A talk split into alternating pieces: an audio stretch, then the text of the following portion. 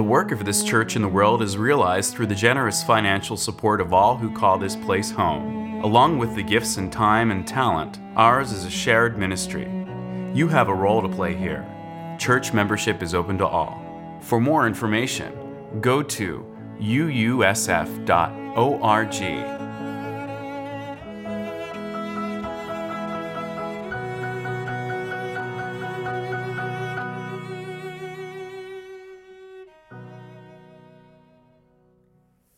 Our reading this morning is by Anglican Bishop John Shelby Spong in his book, The Sins of Scripture. He writes, It has all the intensity of the final battle of Armageddon that's supposed to mark the end of the world. The opposing forces consider each other to be mortal enemies. There is no room for compromise between them, no middle ground, just mutually exclusive points of view. Threats and violence are readily employed as the tactics of intimidation. Both sides appeal to God and claim that this fight is waged in the name of all that is deemed holy the stakes are thought to be so high that many people on both sides assert that Christianity will die if the other side prevails. Here ends our reading. The words from our reading this morning, they were written in 2005 by Bishop Shelby Spong. But with a few word changes, don't you think they could have been written about our political climate this last week or this last year, building to this last week, and the uncertain times just upon us. I mean, listen again to those words. The opposing forces consider each other to be mortal enemies. There is no room for compromise, no middle ground, just mutually exclusive points of view. Threats and violence are readily employed as the tactics of intimidation. And with a few very subtle uh, substitutions, it would end this way, but both sides appeal to ultimate authority and claim the fight is waged in the name of all that is true and right. The stakes are thought to be so high that many people assert the nation will die if the other side prevails. Spong, of course, wasn't writing about political differences or party platforms, but he was writing about religious ones, right? And particularly, actually, he was writing in this passage about one issue homosexuality. Fred Craddock, who is a modern classic, who wrote the modern classic on homiletics, said the preacher should almost never change her sermon to fit current events. Because the sermon, if it's aimed at timeless and enduring enough themes, it will certainly speak to the moment. Indeed, actually. It's been ironic how the sermon I intended to write and will somewhat still give this morning on homosexuality and the Bible feels riddled by the same forces underneath it all that riddle and tear at the fabric between us now.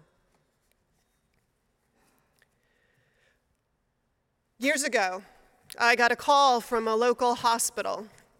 It is early in my ministry in Washington, D.C., actually, the city so under siege this week.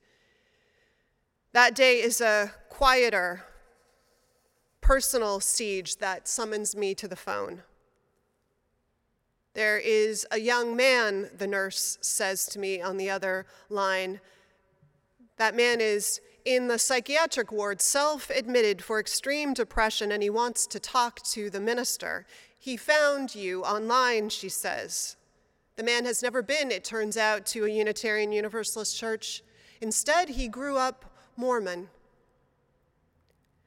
His story begins with two parents, lawyers, who would later, he said, be the senior legal advisors to the church at its headquarters in Salt Lake City. At the time he was born, however, they were serving in missionary assignments in Africa. That's where he was adopted. All this young man knew was the Mormon church. But while at university, he'd started to wonder about a part of himself, feelings and thoughts he was having tender and powerful and important feelings and thoughts, and not knowing what else to do about them, he'd started reading and researching online what it meant to be gay. His Mormon roommate, for reasons that are still a mystery, spied on this man's internet search history and finding sites that were gay friendly and focused, outed the young man's investigations to the elders at the Mormon college they attended. The elders, in turn, reported all this to the young man's family, and his parents gave him an ultimatum leave these thoughts behind or leave the church behind. The young man said he argued with his parents explained that he was only doing research, that he hadn't done anything yet or made any choices, that there wasn't anything wrong with trying to understand what was going on with him. But they forbade even these questions. And he made the most devastating, or at least most difficult, I would imagine, choice of his life, certainly till that point. He left the church. He did so, though, when doing so also meant that he was shunned.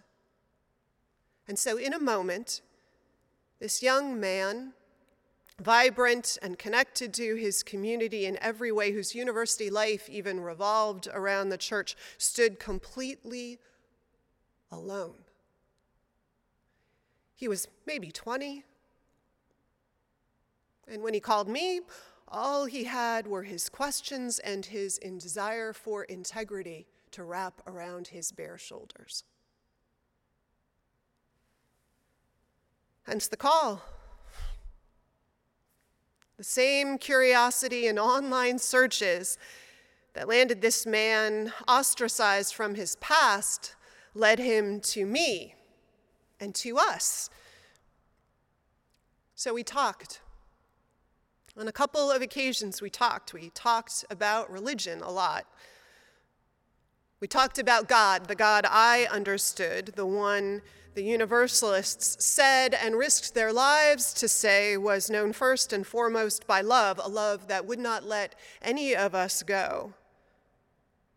We talked about a God who would see his whole being and rejoice both in who he might love and in the gorgeousness and courageousness of his life and his love. We spoke of a religious community, mine, yours and mine, where questioning is a sacred duty, and so was living into our answers boldly. All this I did and do believe. And around this issue and all issues, I could be guilty of the same mistakes as those I heartily critique and disagree with around this issue. I could refuse to look at the facts which, for this man, were grounded in Scripture, one of which we shared a connection to. So the young man and I also talked about the scripture and what it has to say around this issue, biblical evidence I had gathered for debunking the prejudice that was doing him such great harm. In his book, A Year of Living, The Year of Living Biblically, A.J. Jacobs meets a man, Ralph Blair who started a group called Evangelicals Concerned in 1975. Blair is gay, and he's also an evangelical Christian. And Blair challenges his faith tradition about where they got things wrong, where they used religion to justify cultural prejudices, rather than seeing where the religion that they claimed to believe in should have called them to challenge cultural prejudices and set new ones. And Blair looks for evidence wherever he can find it and holds it up. Jacobs, for instance, describes one of Ralph's pamphlets with its headline on the front What Jesus Said About Homosexuality. And when you open up the pamphlet, there's a blank page. Because, in fact, Jesus never mentions homosexuality. According to the four gospel accounts of the life and sayings of the man Jesus, this prophet, teacher, rabbi talked about a lot of things, and passionately so. He talked about the need to care for the poor, the orphan, to free the captive, liberate oneself from moral haughtiness and the evils of judging others. He talked about surrendering what is sacred for material gain and worldly expedience.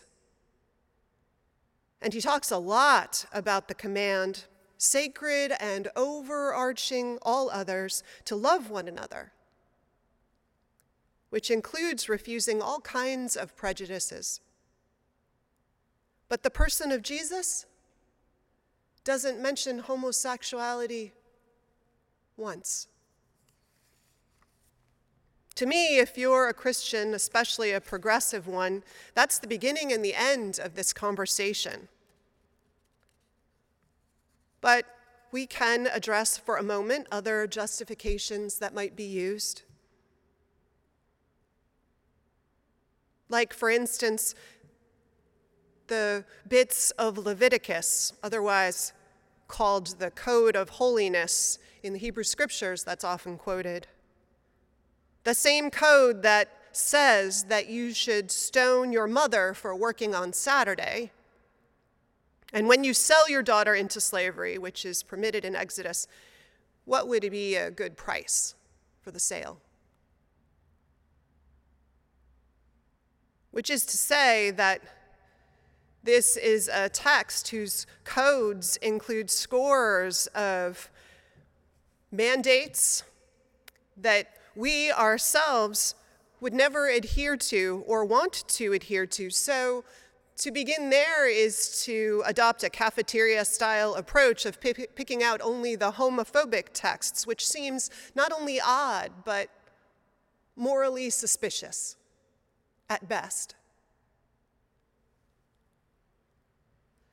There are also mentions often held up forbidding same sex relations, it appears in some of the letters of Paul or credited to Paul. But there's a lot of speculation about he meant what he meant when he used the words he did in those letters. That they could well be references to practices of Roman and other communities that are outside the bounds of what we would consider consensual relations, for instance. Or on the other hand, that they might be reference to cultic practices at the time that I know I wouldn't want enshrined in my religious community and its practices. But also, Paul isn't the prophet, teacher, rabbi whose teachings and life I find compelling and central. And Paul is flawed, as you and I are as a prophet and interpreter of tradition. And I don't know. Thank God our letters haven't been canonized for all time. I mean, really, thank God. More important to me is that there are lots of philosophical and religious traditions that believe that sacred texts are alive, are meant to be alive, and that our understanding should evolve and deepen. And there is plenty of evidence that it has, that that is the way we human beings have lived in relationship to our texts through time, and should. We know as a nation we justified slavery, found that justification in the Bible and the subjugation of women too, and some, some still do. but that the vast majority of us see now that that was our own small heartedness and prejudice read in sometimes absurdly aggressive ways into texts that we don't read or see that way anymore. The key to finding our way out of such prejudices and self reinforcing ignorance and all the harm that gets done when we do that, it seems to me, is just to stay curious and humble in the face of the biggest claims we make in life. To investigate, especially even maybe the claims and evidence and arguments of those who would disagree with us.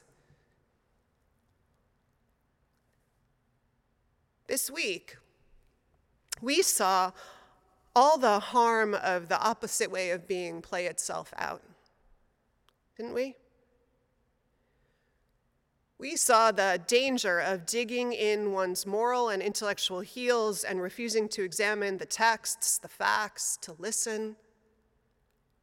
To do so, even as your allies in positions of power around the country, judges and representatives and election officials who were supposed who were exposed to the so-called evidence and arguments even though they called you to see how they and you with them had been misled had been drawn into both prejudice and lies. And asked to sacrifice your most sacred shared national commitments as a result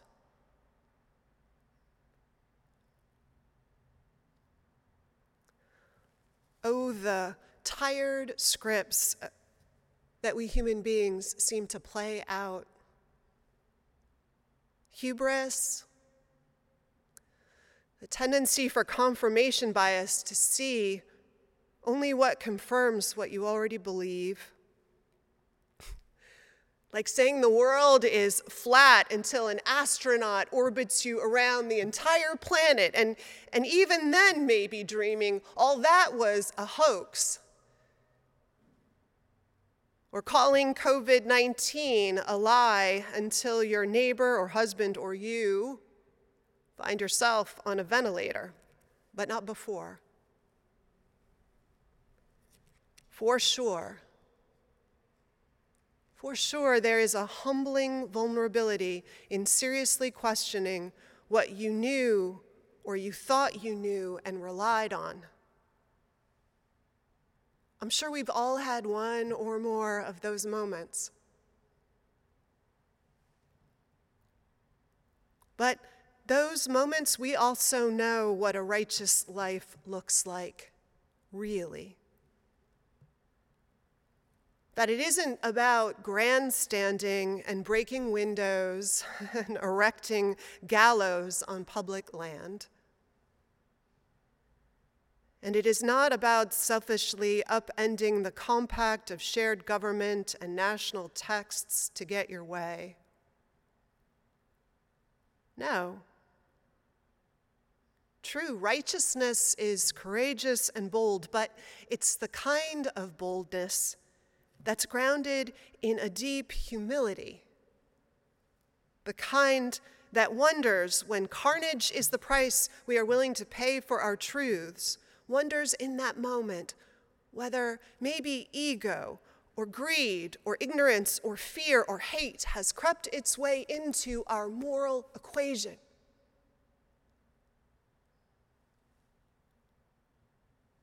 And wakes instead to a faithfulness to healing and wholeness.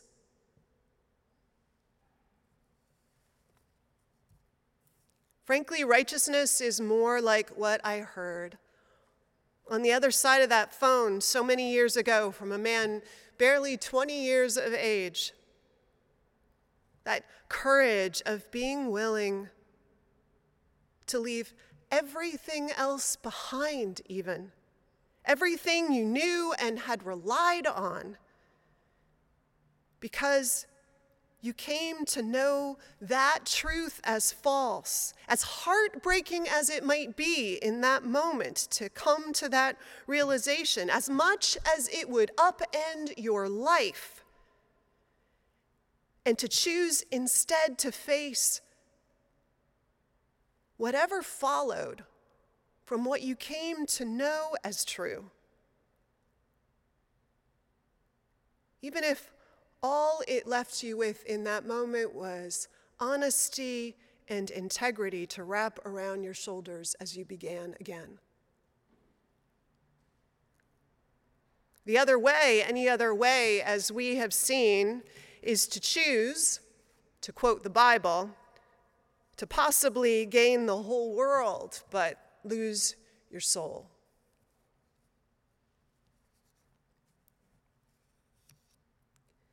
This summer, I got another call from a teenager who would name and echo back 25 years something that I hoped had died out.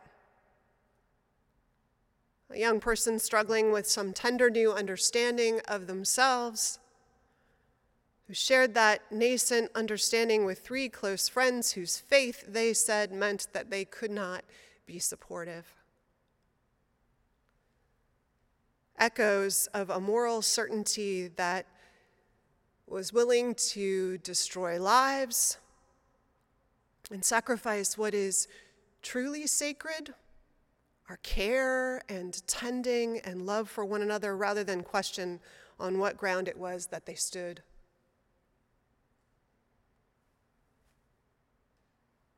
When will we learn?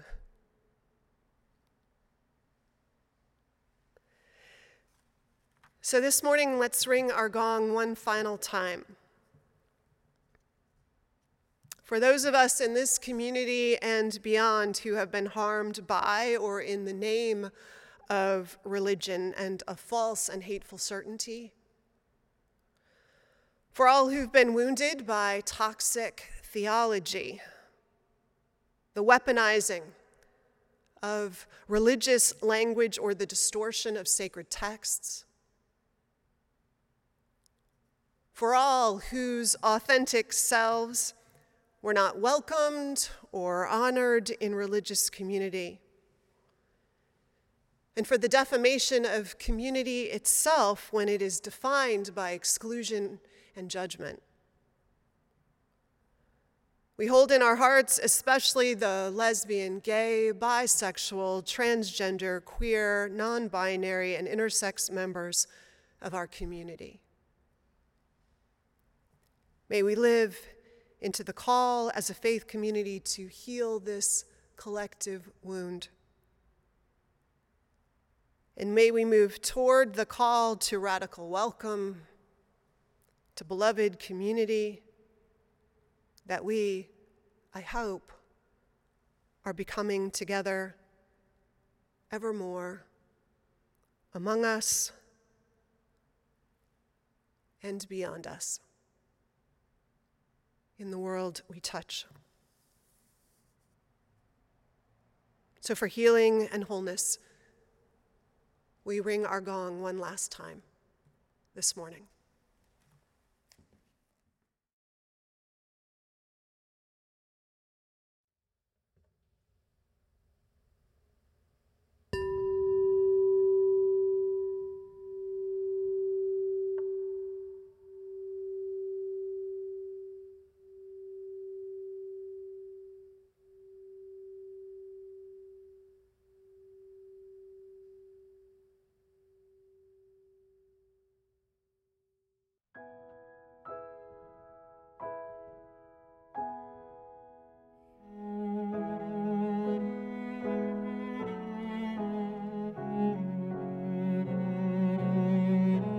The work of this church in the world is realized through the generous financial support of all who call this place home. Along with the gifts and time and talent, ours is a shared ministry.